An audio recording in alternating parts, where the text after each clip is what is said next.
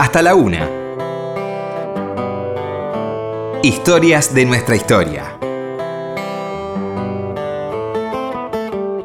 Con Felipe Piña.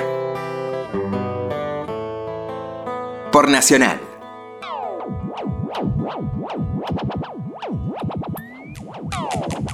Hola, buenas noches, ¿cómo le va? Acá estamos nuevamente en Historia de Nuestra Historia. ¿Qué tal, Roberto? Hola, Felipe, buenas noches. Acá estamos iniciando el fin de semana, viernes a la noche, madrugada al sábado. Eh, bueno, estamos acá mm, en el nuevo aniversario de la muerte del general San Martín. Sí. Y siempre creemos que es propicio eh, hablar, ¿no? Siempre, hemos hablado muchas veces de él, pero siempre está bueno y la gente nos pide que, que volvamos sobre el tema. Muy, muy contento de, de- de entrar en la vida de una persona tan impresionante, una, una biografía que es este, estremecedora porque tiene muchos momentos poco transitados, ¿no? como toda su etapa española, todo, su- todo lo que tiene que ver con, con un pequeño muchacho que ya este, a los 15 años tiene mando de tropa, ¿no?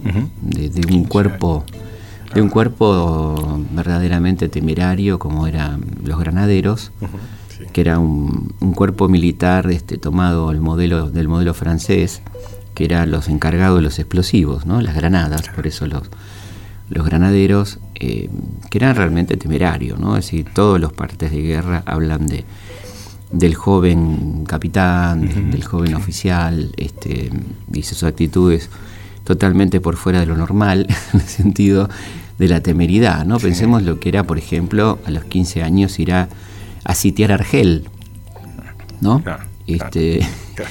defendida por los, Claro. por los árabes, este, gente brava habitualmente, sí, ¿no? sí, sí. No andaba con mucha vuelta.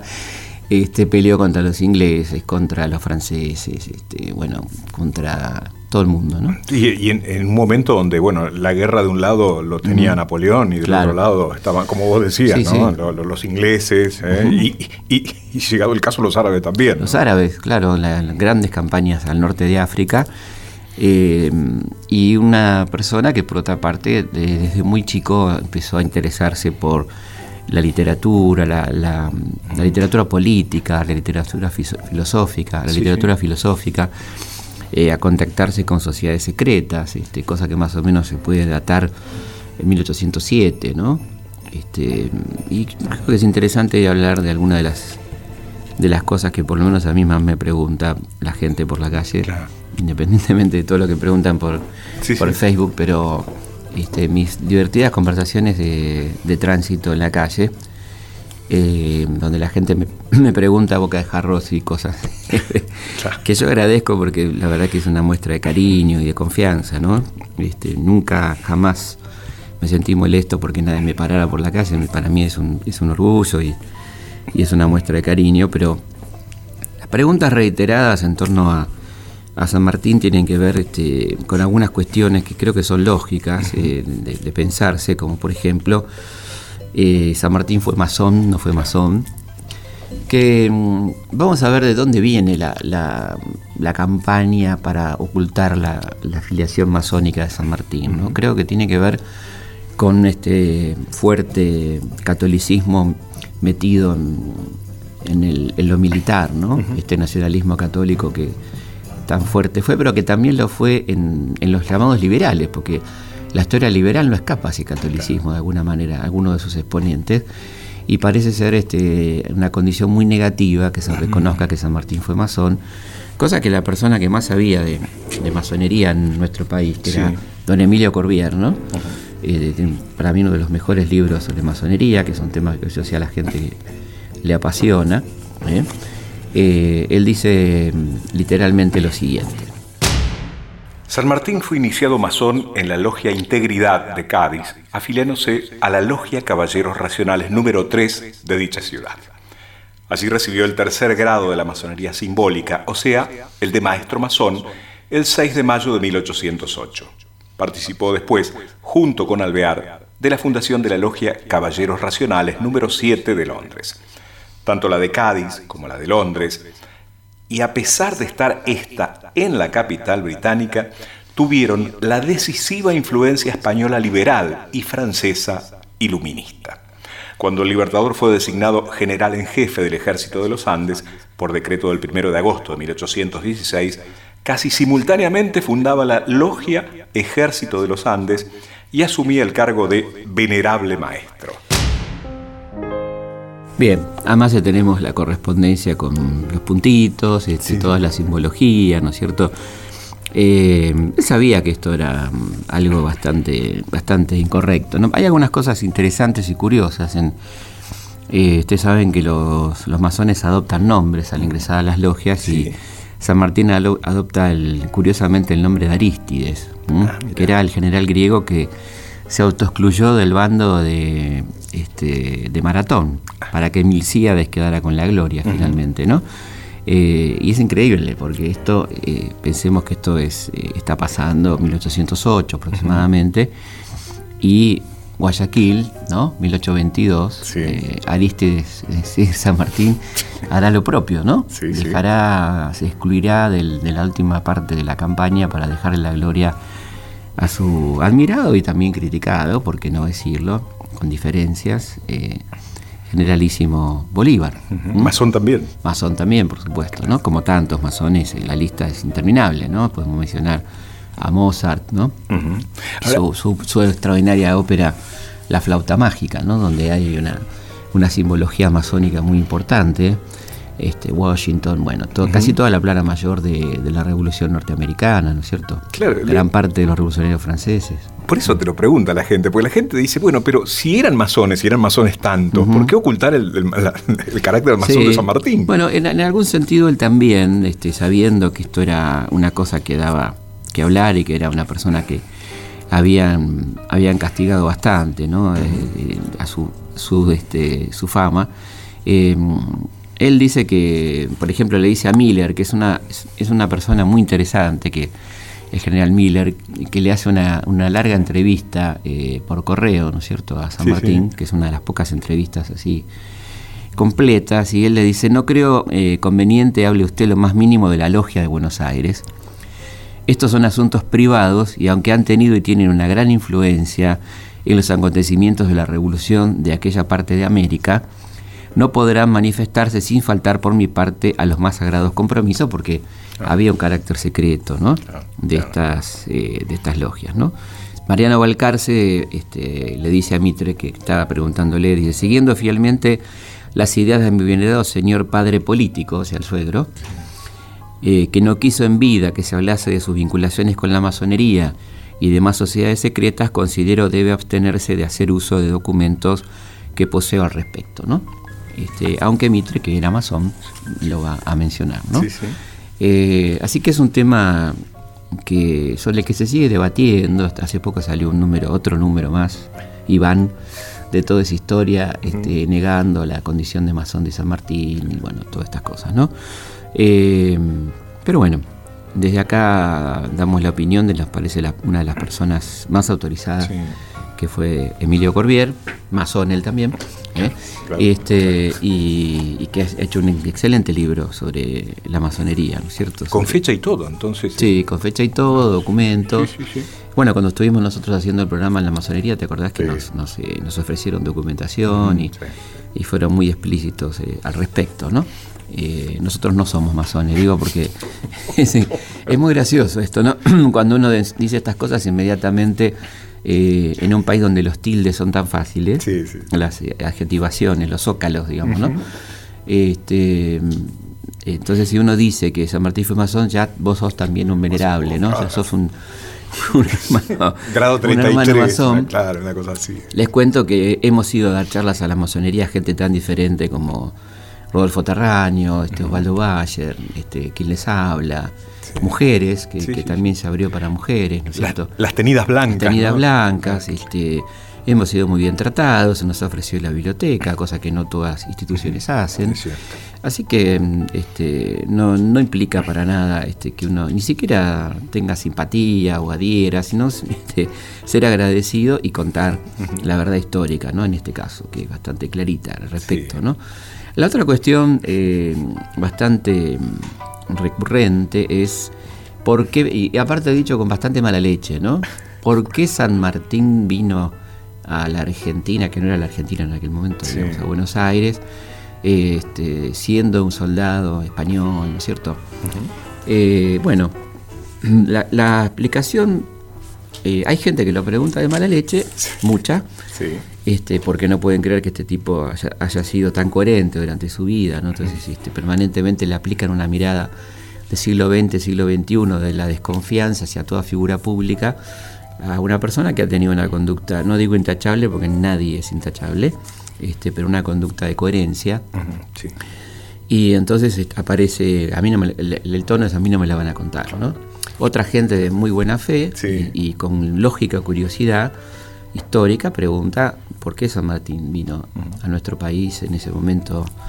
Las Provincias Unidas que se estaban con- conformando, ¿no? todavía ni siquiera con ese nombre, 1812, pudiendo este, mantener su carrera en España. ¿no? Eh, acá hay varias cuestiones que vale la pena aclarar. Primero que, como decíamos, San Martín ya estaba en contacto con las logias.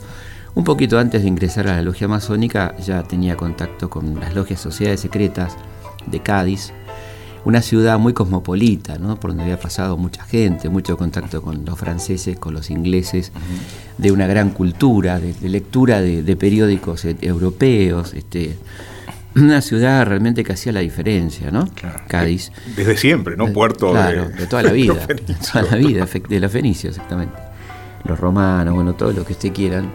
Eh, y ahí en esa, en esa incorporación a sociedades secretas, donde había muchos eh, americanos, estaba resuelto prácticamente que cuando eh, comenzaran los procesos revolucionarios en América, cada uno volvería.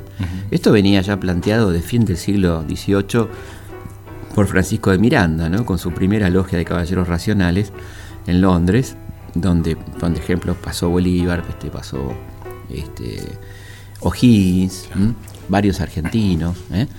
Entonces este es un, un primer punto importante. Y la otra cosa que tiene que ver con lo práctico, este, pero que no es decisivo en absoluto, no es, una, no es una decisión que tiene que ver con esto, pero también ayuda. San Martín no tenía ya más posibilidades de crecimiento en el ejército español. Esta es otra cuestión, pero no es esto lo que lo decide a volver, ¿no? Él mismo lo dice con toda claridad. O sea que no es que él traicionó a España. Claro. Claro, porque lo que te dicen, bueno, pero él cuando. España estuvo en peligro, defendió a España. Es cuando salió la posibilidad de liberar América, él era Claro, americano. Que ya estaban los planes, digamos, porque lo que ellos no, lo que no aceptaban los liberales españoles, del cual eh, evidentemente San Martín era parte de ese movimiento liberal, era la vuelta de Fernando con toda la, la- la, este, eh, recordemos que una de las consignas de los partidarios de Fernando, cuando vuelve Fernando en 1814, ¿no? cuando ya comienza la debacle de Napoleón, es vivan las cadenas, vivan las cadenas, ¿no? Este, es decir, la Inquisición, y toda la, la peste, ¿no? Lo peor de la historia española, ¿no es cierto? Eh, entonces eso es lo que ellos no querían. Y de hecho pensemos que esto va a ser tan fuerte que va de alguna manera a dividir eh, fuertemente el ejército español con la finalmente la rebelión de Riego, ¿no? Claro. que se opone a, a la gran invasión a América que se iba a producir a fines de la década del 10, comienzos de la del 20. ¿Sabes Que- qué, qué me llamó la atención cuando estudiaba? Que la constitución fuera el descontrol, Claro, que fuera el viva la pepa. claro. Y era una constitución liberal. Una constitución liberal, claro, exactamente. Efectivamente. Bueno, esto decía San Martín de por qué se va, ¿no? Hallábame al servicio de la España, el año 1811, con el empleo de comandante del escuadrón del Regimiento de Caballería de Borbón, cuando tuve las primeras noticias del movimiento general de ambas Américas y que su objeto primitivo era su emancipación del gobierno tiránico de la península. Desde este momento me decidí a emplear mis cortos servicios en cualquiera de los puntos que se hallaban insurreccionados. Preferí venirme a mi país nativo, en el que me he empleado en cuanto ha estado a mis alcances. Mi patria ha recompensado mis cortos servicios colmándome de honores que no merezco. Bueno, y acá tenemos otro rasgo sincero. Este, estas cosas se ponen a veces, estas cosas que no merezco, todas las veces lo dicen algunos soberbios. ¿eh? No, es, no es el caso en absoluto, ¿no es cierto? No es el caso en absoluto. Eh, una persona de una notable humildad. Eh, este, que, que vale la pena destacar. ¿eh? Sí, sí. Y es interesante ver un documento que nunca hubieran querido firmar los integrantes del Consejo de Regencia, que se van a arrepentir, ahora se habrán arrepentido toda su vida, ¿no? Esta- se habrá arrepentido toda su vida esta gente el Consejo de Regencia de firmar justamente el traslado, porque San Martín engaña a las autoridades españolas diciendo que va a Lima atender asuntos personales, cuando en realidad está viniendo este, nada más y nada menos que a formar el ejército que va a ser uno de los más importantes y que va a infligir las primeras derrotas serias al ejército español, este, por ejemplo Chacabuco, ¿no es cierto? ¿Mm? Y esto decía el informe del Consejo de Regencia Español sobre San Martín. Paso a manos de vuestra excelencia, como mi informe, la adjunta instancia del teniente coronel don José de San Martín, capitán agregado al regimiento de caballería de Borbón, en solicitud de su retiro con solo el uso de uniforme de retirado y fuero militar, con destino a la ciudad de Lima, con objeto de arreglar sus intereses abandonados por las causas que expresa. Este oficial ha servido bien a los 22 años que dice y tiene méritos particulares de guerra, principalmente los de la actual le dan crédito y la mejor opinión. Por mi parte, hallo fundado el motivo que expone para pedir su retiro y traslación a América. Bueno, esto sí que se, van a arrepentir estos muchachos, ¿no? Claro. De haberle dado el permiso, así que ahí este, es donde él se traslada a Londres, en realidad, en un principio, ¿no? Primero a Londres. Sí. Y luego vendrá para, nos, para nuestra patria, ¿no? Y lo que vos señalás, ¿no? Llega con él el ejército profesional. exactamente. Sí, sí, sí. Acá no había, había las milicias, digamos. los cuerpos eh, heredados de, la, de las invasiones inglesas, ¿no? Quizá el más, más importante, el de Patricios, el más profesional de todos los cuerpos, de, también herencia de las milicias de las invasiones inglesas. Pero a él este cuando llega, bueno, que tiene sus, sus encontronazos con, con Rivadavia, que era como el cuarto triunviro, ¿no? el, cuarto mosquetero, una enemistad que durará toda la vida, ¿no? toda la vida de, de San Martín. Este, bueno, ahí, ahí lo que se, les, se le encarga fundamentalmente es una misión difícil, que era la defensa este, de las costas del Paraná, ¿no? Es decir, que eran permanentemente atacadas por este, las guarniciones de, los españoles que venían de Montevideo, ¿no? de, la banda oriental. Y ahí le empieza a hacer un trabajo muy interesante y, conforma justamente un, un, batallón al que le va a dar el nombre de granaderos, ¿no? tomando el, regimiento al que él pertenecía. O sea, ahí comienza la preparación de, de, este regimiento. Pero digamos que él viene ya, y esto también es una demostración de su pertenencia a la masonería, con contactos que tienen que ver con la masonería. ¿no? Por ejemplo, Julián Álvarez, ¿no? Este, también Manuel Guillermo Pinto, Gregorio Goyo Gómez, y Bernardo de Monteagudo, que van a ser sus contactos locales y a partir de los cuales él va a ir construyendo un poco su, pata política en esto. ¿no? Este, en primer momento, una, muy buena relación con Carlos María de Alvear, que lo acompaña en el viaje, vienen en la fragata George Canning, ¿eh? Este, Sapiola, Chilabert, ¿eh? la gente que llega en esta fragata.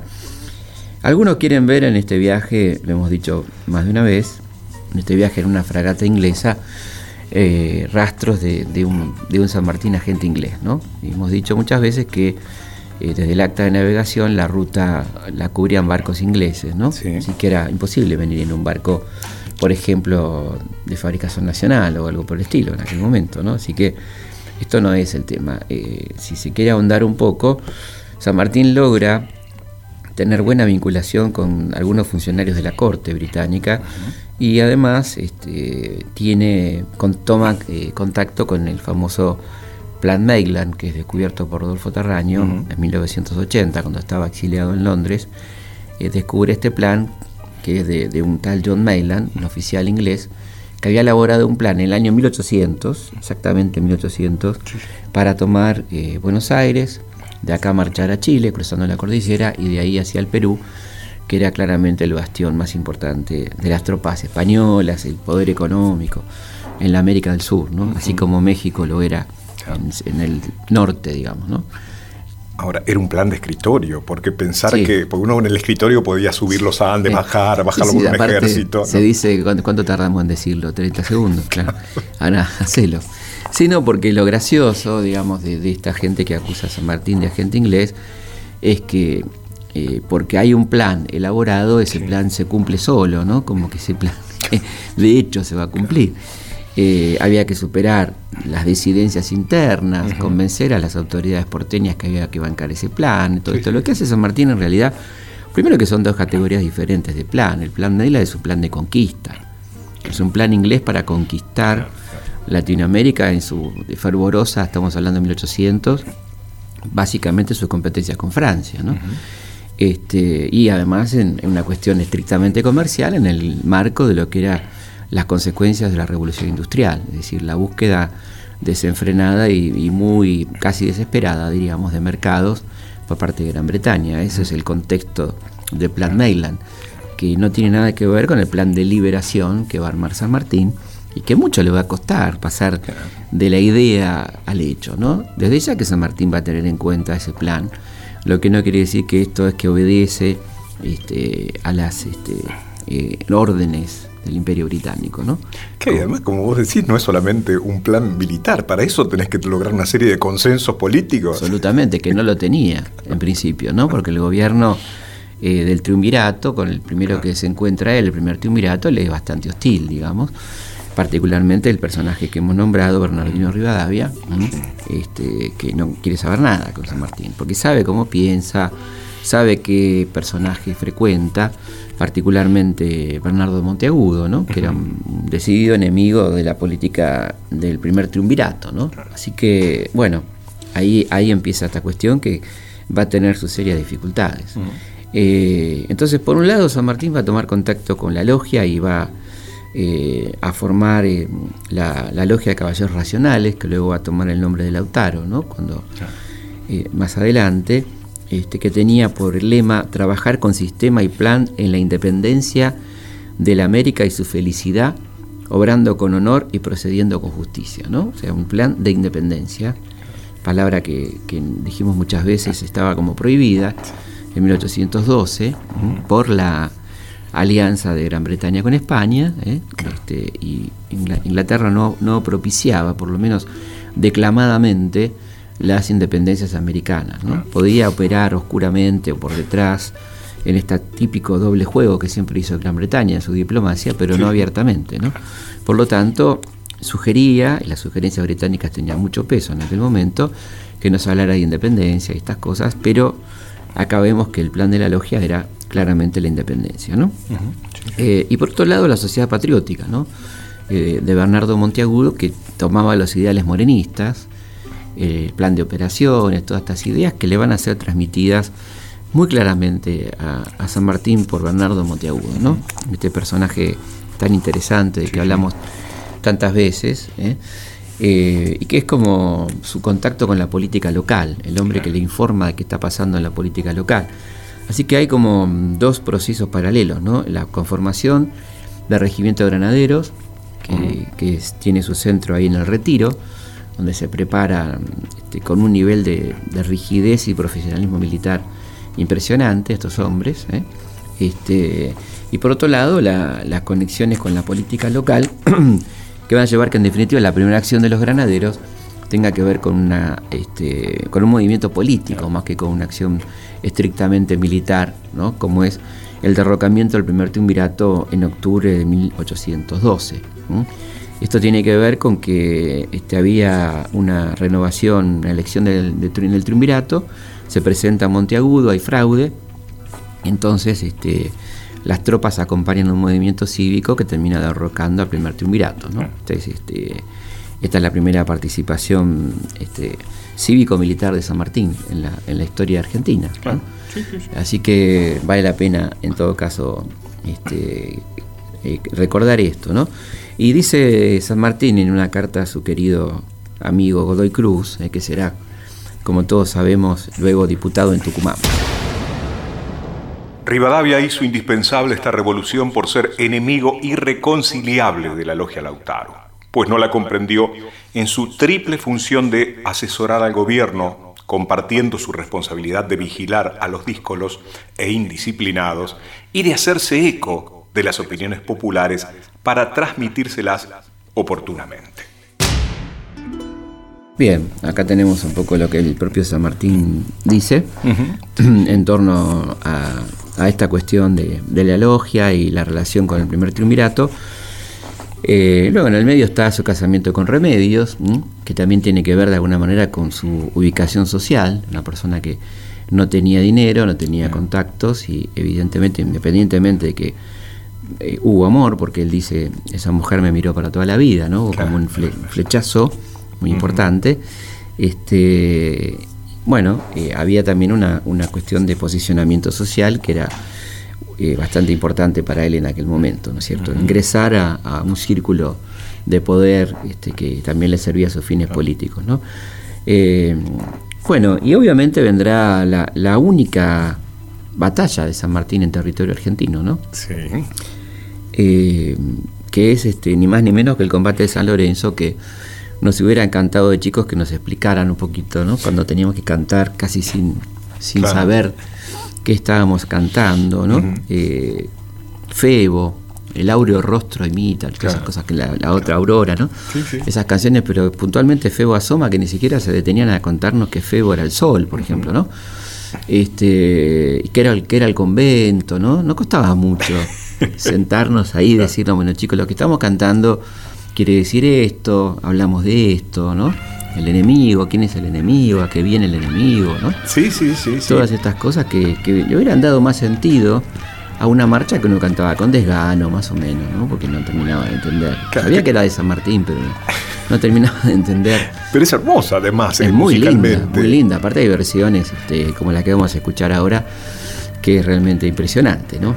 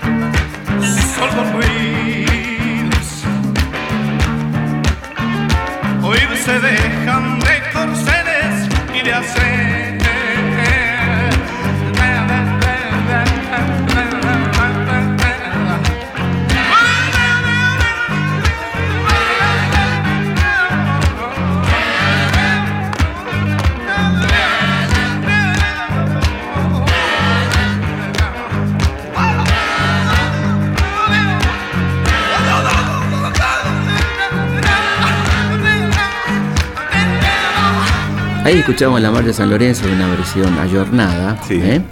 Este, una marcha muy linda, muy potente, eh, que tiene una letra muy linda también, ¿no? Pero tiene que ver con esa, esa idea de no explicar determinadas cosas, con esa idea de que a los próceres no se los toca, a los próceres los tiene allá arriba. Son inmanentes y forman parte de una clase dirigente que nació para mandar.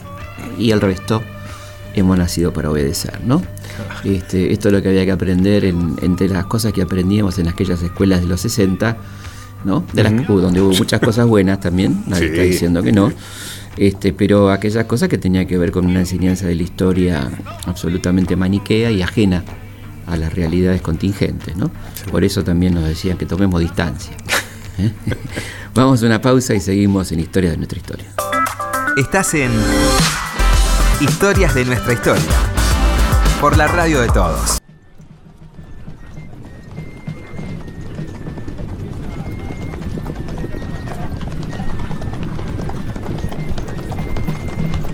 ¡Señores! ¡Son ustedes los mejores hombres con los que he luchado! ¡La gloria es vuestra! ¡A reponerse para los festejos! ¡Viva la patria! ¡Viva, ¡Viva la patria! ¡Viva! ¡Viva la patria, muchachos! En 24 días hemos hecho la campaña. Pasamos la cordillera más elevada del globo, concluimos con los tiranos y dimos la libertad a Chile. Dios guarde a vuestra excelencia muchos años cuartel general de Chacabuco, en el campo de batalla y febrero 12 de 1817. Es cosa fiera que nos manden al olvido como soldados desconocidos. Uno ha luchado y ha guapiado y ha vencido y por ahí los huesos dejarán. Me acuerdo bien cuando peleamos como hermanos los correntinos, los entrerrianos, valientes todos tucumanos y cuyanos, a las cargas que supimos dar. Veterano viejoso y peleando puede ser que por ahí me hagan fila mejor que no, tal vez apurado me suelo ver, pero debo resistir a la carga ya no más vencer sino morir. Santafesinos, cordobeses y porteños, con los aldeos y los jujeños, los santiagueños y también catamarqueños por la patria todos a. En la batalla se conoce al hombre duro, medio curtido para un apuro, pero al valiente por ahí muerto se lo juro, nadie suele luego recordar. Los caranchos puede ser que lo quieran avanzar y quizá ni la ocasión de bien morir tendrá. Pero el cielo le hace ver la bandera nacional y el soldado ya sosegado podrá morir en paz, podrá morir en paz, podrá morir.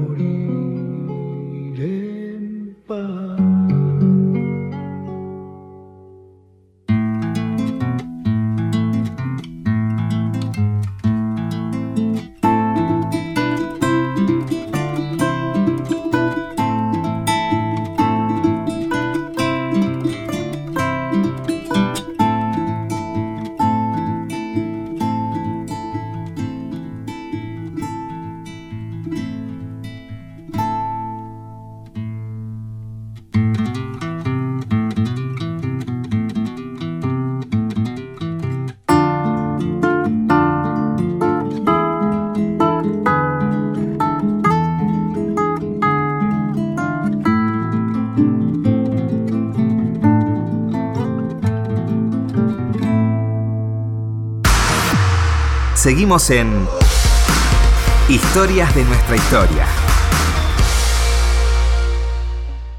vamos a, leer algunos mails que nos han llegado. ¿Cómo no? Hola Felipe, me encanta Historia de nuestra historia, porque hace ver que en la Argentina siempre hubo y habrá de patrias y también personas que lucharon y seguirán luchando por una Argentina más justa, solidaria y hermana. El amigo Esperna. Esperna que no, no dice cuál es su nombre. No, no, no, no, no. Pero bueno, igual un saludo para Esperna. Bien. A ver, ¿qué más? Hola Felipe, hola Roberto, hola a todos los que hacen posible que cada programa salga al aire. Les cuento, hoy domingo pasé a buscar el libro que ustedes me regalaron, Los mitos de la historia 5, mitos de la historia argentina 5, y mi emoción llegó a su punto culminante cuando lo abrí y vi tu dedicatoria. ¿eh? Con mucho cariño para Rubén Rivas de parte de Felipe Piña. No tengo palabras para agradecer tanta buena onda de parte de ustedes. Te agradezco todo lo que haces vos, Felipe. La historia, a mi modesto entender, a partir de tus libros fue vista por todos de otra manera. Vos reformulaste la historia. Un ejemplo muy sencillo es que cuando yo hice la primaria, tengo 52 años, nací en 1960, no se decía que la campaña del desierto fue un genocidio. Y hoy eso se dice, se sabe. Gracias a tus libros, revisitando la historia, podemos mejorar cada día nuestra vida, nuestra realidad. Gracias Felipe, con hombres como vos todo se hace más fácil, se puede creer en un futuro mejor, queda mucho por trabajar. Perdón por estas líneas desordenadas, perdón por mis anécdotas que me tocaron vivir y quería compartir con ustedes. Un abrazo, Rubén. Bueno, Rubén, muchas gracias eh, por tus palabras, este, nos son muy alentadoras. Hola Felipe y equipo, dice Josefa Quiroga. Mm, Dice, adelante con el programa, es muy movilizador de conocimientos y nos ayuda a rastrear conceptos olvidados. Saludos de Josefa desde Rosario. Bueno, Josefa, un abrazo grande y en voz a todos los rosarinos. Bueno, eh, también nos pueden contactar a través de la página web www.historiador.com.ar a través del Facebook, Felipe Piña, página oficial, no acepta invitaciones, este, y por supuesto a través de nuestro mail de aquí que es historias arroba radionacional.gov.ar. También nos puede dejar comentarios, saludos, este, lo que ustedes quieran, eh, que los leemos todos con muchísima atención y muchísimo gusto. Hasta la una. Historias de nuestra historia.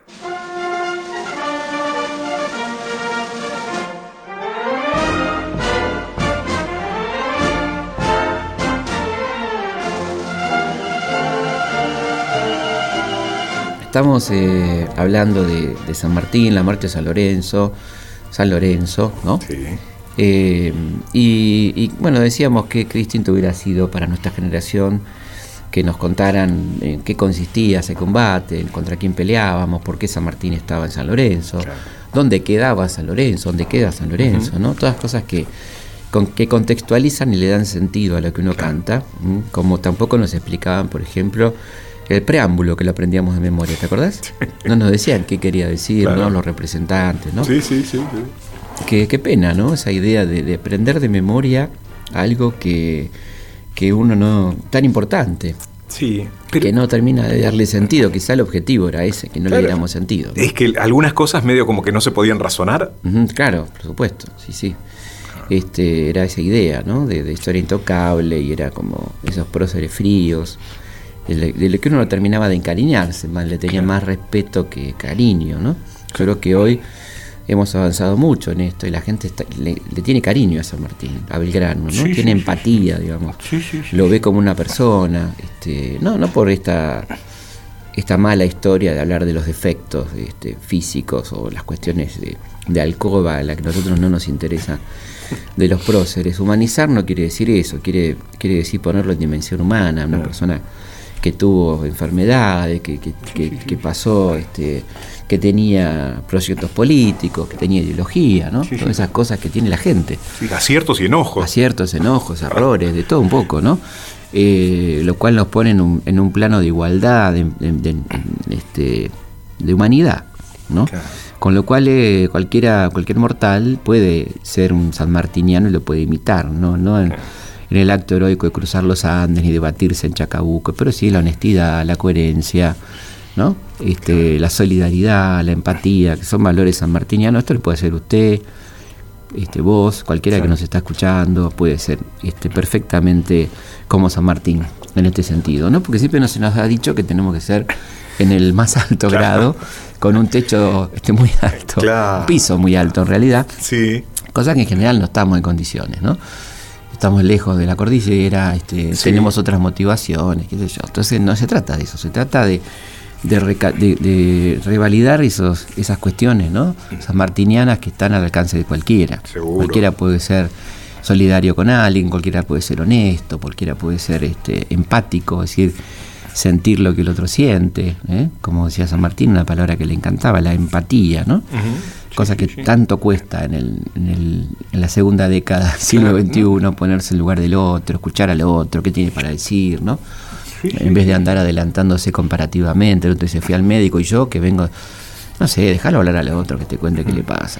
Esa es la empatía, básicamente. No es tan difícil, ¿eh? Pero esa, cosa que, vos, marcaste también, porque se eligió un San Martín, se eligió un San Martín militar. Totalmente, el San Martín militar. Al San Martín humano. No, no, el San Martín militar, alejado de todos los mortales, un tipo que no tenía frío, que no.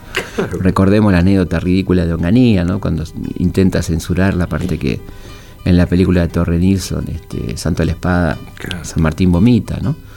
Este, cosa que, le habrá pasado a él y a muchísimos de los integrantes del ejército de los Andes por el soroche, por tantos problemas que significaban la amplitud térmica, todas esas cosas, ¿no? Eh, así que, bueno, la idea es recuperarlo en, su dimensión absolutamente humana y en San Lorenzo lo que ocurre es un combate planificado matemáticamente en una estrategia de inferioridad de condiciones donde el enemigo doblaba a, las fuerzas defensoras. ¿eh?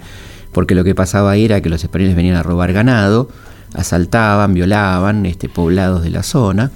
Entonces, este, a partir de un buen trabajo de inteligencia previa, San Martín detecta que van a desembarcar en ese lugar y prepara entonces la defensa teniendo a favor la geografía, es decir, la barranca. Eh, a falta de hombres y armamentos, era empujar al enemigo al río. Era un avance, él sabía que tenía una bala, digamos, que era el avance arrollador de la caballería, ¿no? Ahora, qué sorpresa, porque vos fíjate que toda esa gente que vos decías que estaba acostumbrada, en el caso de los españoles, a desembarcar y llevarse todo lo que podían, se encuentra no ya con una partida, con un grupito que trata de rechazar. Un ejército. Se encuentra con un ejército que viene... Muy organizado, una, acción en pinzas que los empuja y en 15 minutos termina la batalla. 15 minutos.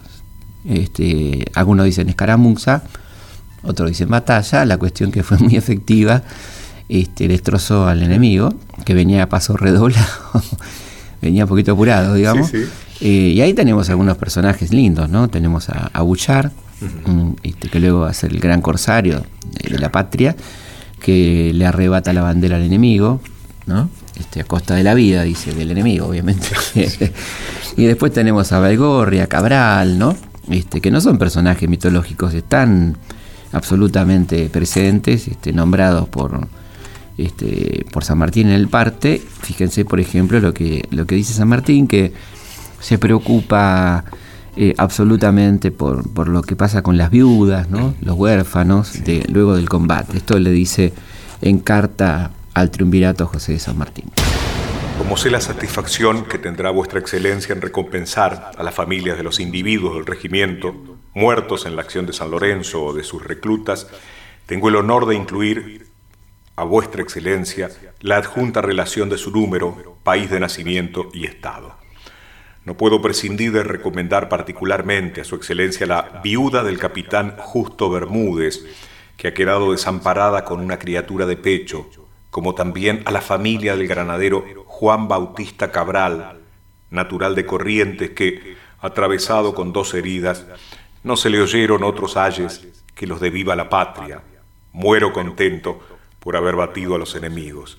Y efectivamente, a las pocas horas falleció, repitiendo las mismas palabras.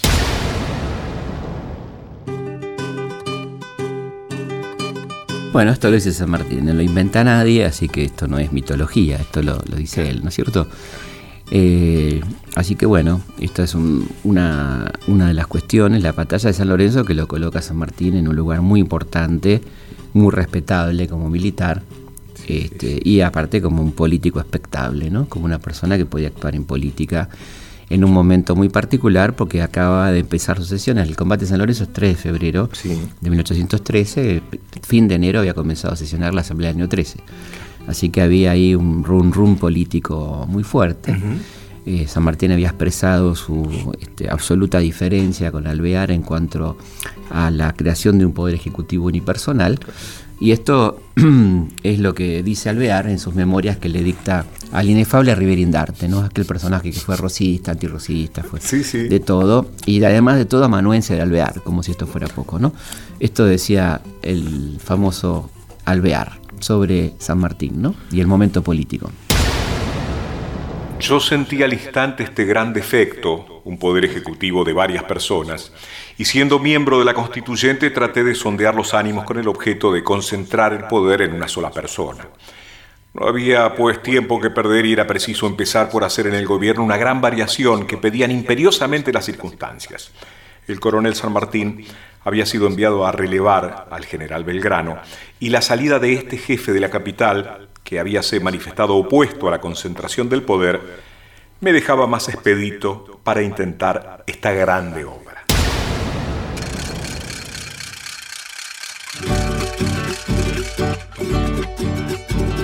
Bueno, no hay. No sé si está claro, ¿no? La grande obra era él. Exactamente, completamente, ¿no? La salida de este jefe de la capital, ¿no? Este jefe. Me dejaba expedito el camino para esta grande obra. La grande obra era efectivamente, como bien dice Roberto, eh, la creación de un poder unipersonal que va a ser el directorio. y es donde hace el casting el tipo para poner al director supremo la familia. Vení, tío, ¿no? Y le pone al tío a Posadas. Gervasio Antonio de Posada, nuestro primer este, director supremo, ¿no? Le mandan a, a bailar con la mafia, a San Martín, a hacerse cargo al ejército del norte que venía de las derrotas, ¿no? Eh, a mando de Belgrano, que hacía lo que podía, pobre, ¿no? Y Belgrano este, le decía, le escribía a San Martín en estos términos que, que hablan un poco de, la, del cariño que se tenían sin conocerse, ¿no? sin conocerse ni haberse visto nunca todavía. Esto le decía Belgrano a San Martín. Mi querido amigo y compañero, mi corazón toma nuevo aliento cada instante que pienso que usted se me acerca, porque estoy firmemente persuadido de que usted salvará a la patria y podrá el ejército tomar un diferente aspecto. Soy solo, esto es hablar con claridad y confianza no tengo ni he tenido quien me ayude. En fin, mi amigo, espero en usted, compañero, que me ilustre, que me ayude y conozca la pureza de mis intenciones, que Dios sabe que no se dirigen ni se han dirigido más que al bien general de la patria y a sacar a nuestros paisanos de la esclavitud en la que vivían. Bueno, impresionante. Lo que sigue es una historia más o menos conocida el encuentro de Yatasto, un lugar cercano a Yatasto, ¿no? Eh, el paso del mando, la idea de San Martín de cambiar de, rumbo, de ir por otro lado, no por el norte, y empezar entonces el plan libertador que va a cambiar la historia de América. ¡Soldados! Todos y cada uno de ustedes conocen el esfuerzo y las dificultades por las que hemos pasado. Llegar hasta aquí es bastante, pero nunca suficiente. El enemigo espera. Y espera bien armado, señores. Son la esperanza de la América. Todos y cada uno de ustedes lleva consigo lo más importante, la libertad 300 años de masacre y de barbarie tiñen nuestra tierra de sangre. Pero hemos venido a decir basta. ¡Se acabó! Soldados, se me llena el corazón al ver tantos guerreros dispuestos. Nuestros hijos y los hijos de nuestros hijos recordarán este momento con orgullo. Porque le dejaremos una tierra digna de ser vivida donde puedan sembrar, crecer y prosperar, libres de toda cadena, donde cada hombre pueda decidir su destino sin importar su color, su linaje, su procedencia y qué carajo. Porque todos somos iguales ante el Supremo, así como somos iguales ante la muerte. Porque cualquier hijo de mujer merece ser libre de una vez y para siempre.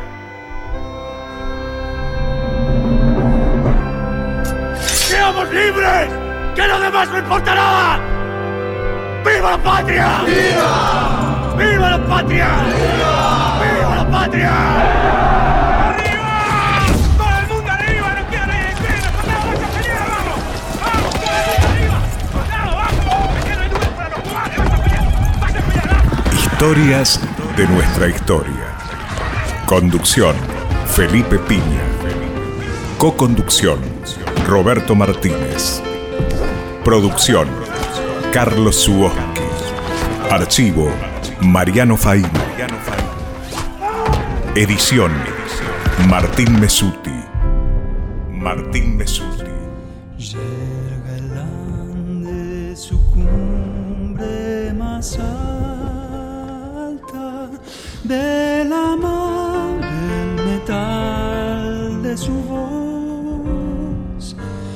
entre cielos y nieves eternas se alza el trono del libertador. Suenen claras trompetas de gloria y levanten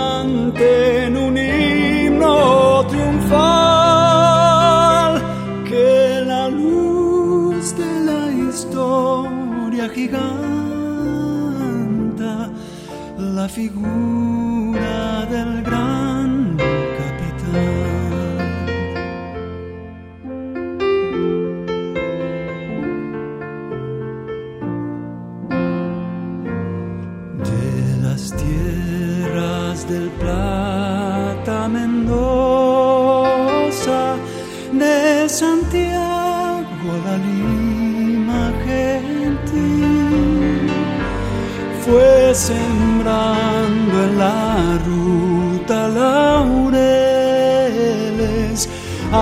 su paso triunfal San Martín.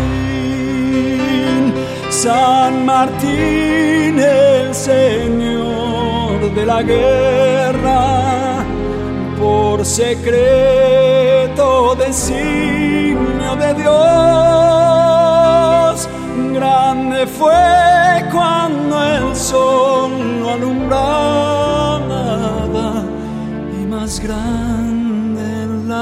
puesta del sol. Padre Augusto del pueblo argentino,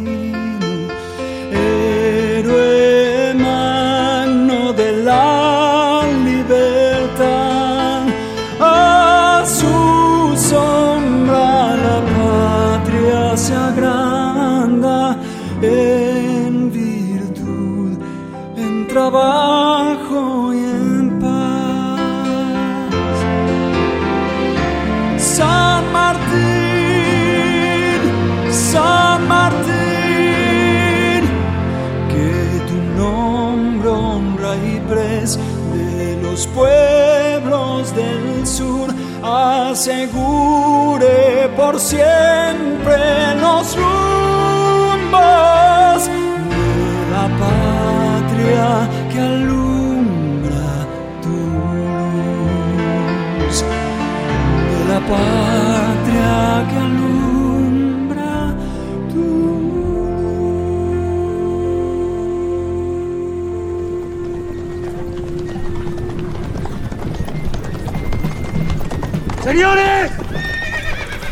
¡Son ustedes los mejores hombres con los que he luchado!